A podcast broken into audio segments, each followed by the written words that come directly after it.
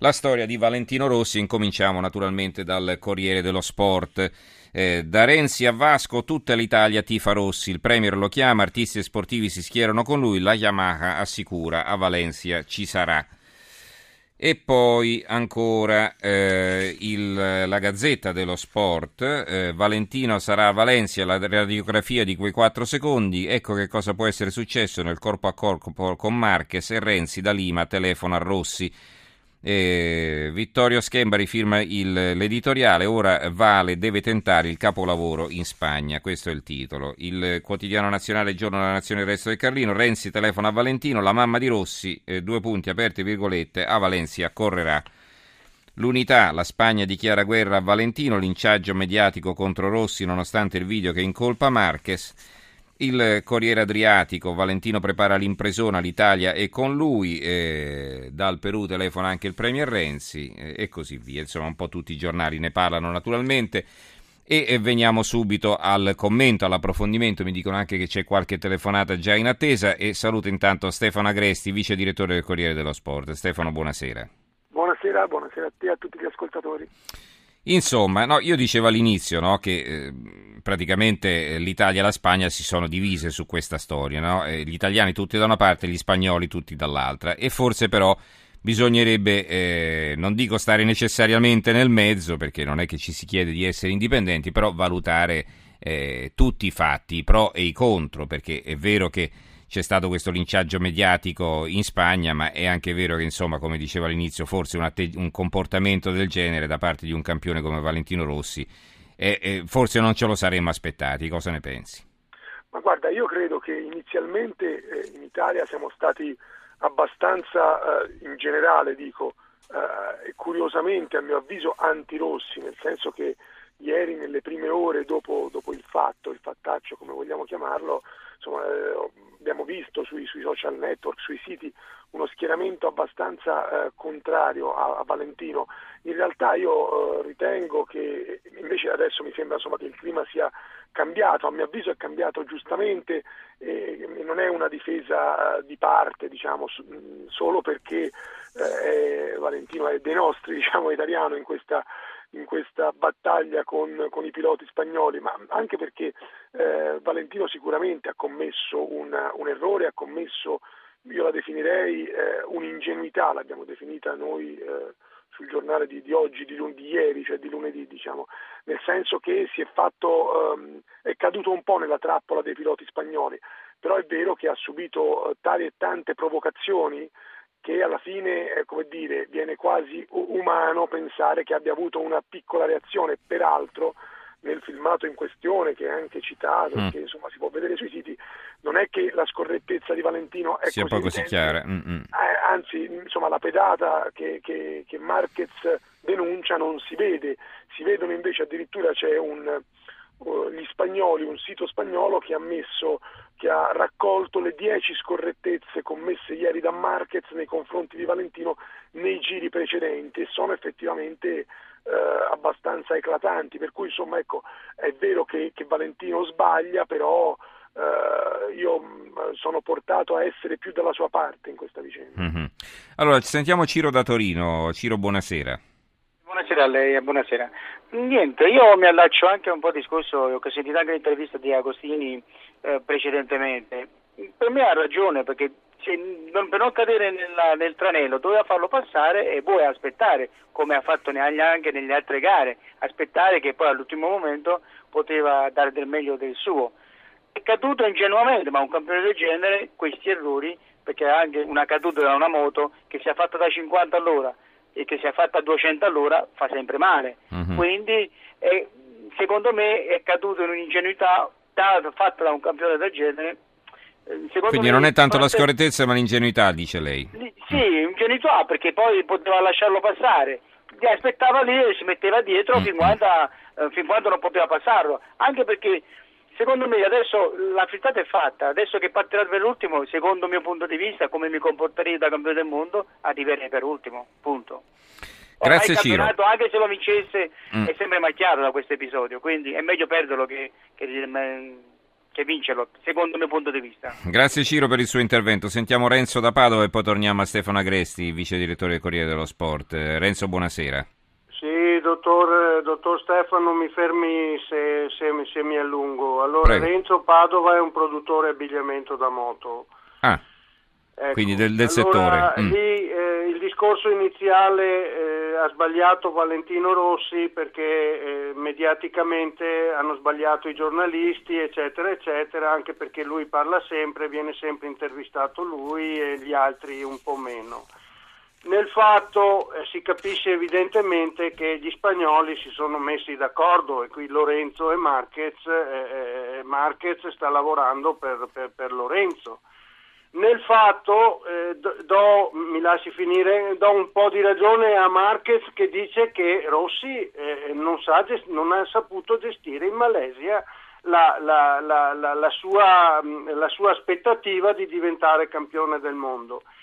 Purtroppo le, le, le, le, riprese filmate eh, vanno tutte contro di Rossi perché si, si, vede chiaramente che lì c'è un, un fattore eh, ecco, le cose vanno un po' come il mondo di oggi. E io purtroppo penso che Rossi che dovrà decidere lui se andare o no in Spagna e non è giusto che il presidente Renzi lo, lo, lo, gli dica di andare o no, io purtroppo non la vedo tanto bene per Rossi in mm. Spagna da partire ultimo. La ringrazio. Grazie buonasera. Renzo, buonasera. Eh, invece ci scrive Maura da Milano, siamo tutti con Vale. Ecco, allora Agresti torniamo a te.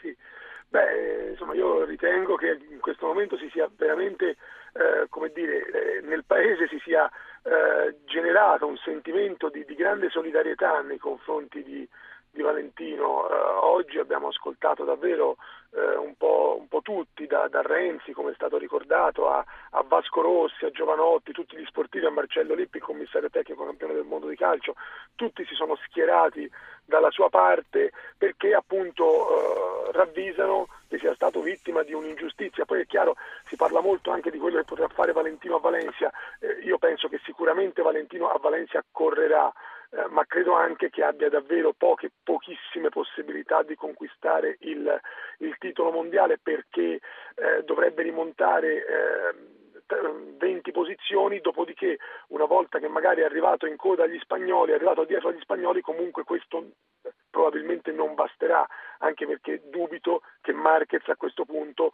possa togliere il mondiale a Lorenzo arrivandogli davanti, per cui penso che sarà davvero un'impresa ai limiti dell'impossibile quella Valentino proverà a fare a, a Valencia. Sai cosa scrive Rocco Coletti sul centro di Pescara? Il coro della rete, Iannone pensaci tu. Iannone dovrebbe dare una botta a qualcuno, non so, a Lorenzo, a Marquez, eccetera, farli cadere così eh, Rossi vincerebbe, quindi restituire lo, lo, sgarbo, se lo possiamo definire in questo modo. Eh.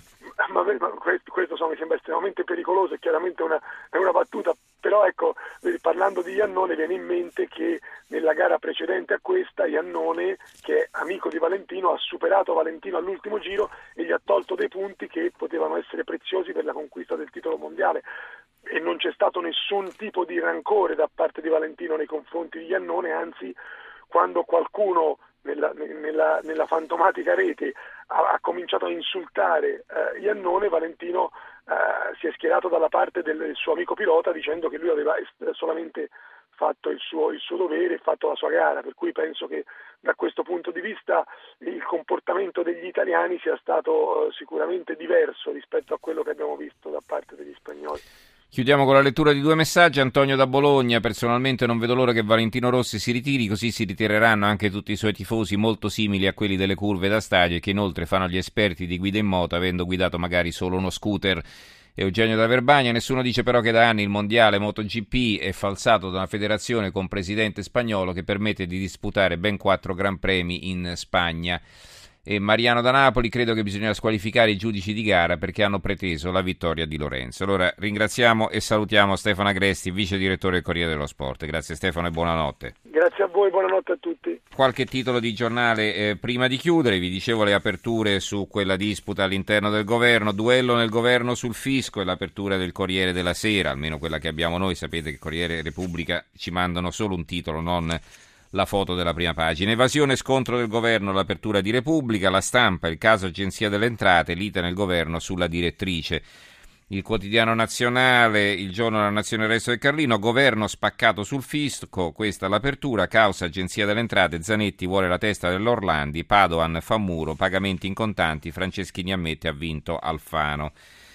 Il Fatto Quotidiano, Agenzia delle Uscite, avviso di sfratto alla Orlandi, altro regalo agli evasori, il governo bombarda il fisco, il sottosegretario Zanetti chiede la testa della responsabile delle entrate scelta nel 2014 dal Premier, non è allineata, dopo ore di silenzio, tiepida difesa del tesoro, la guerra è incominciata.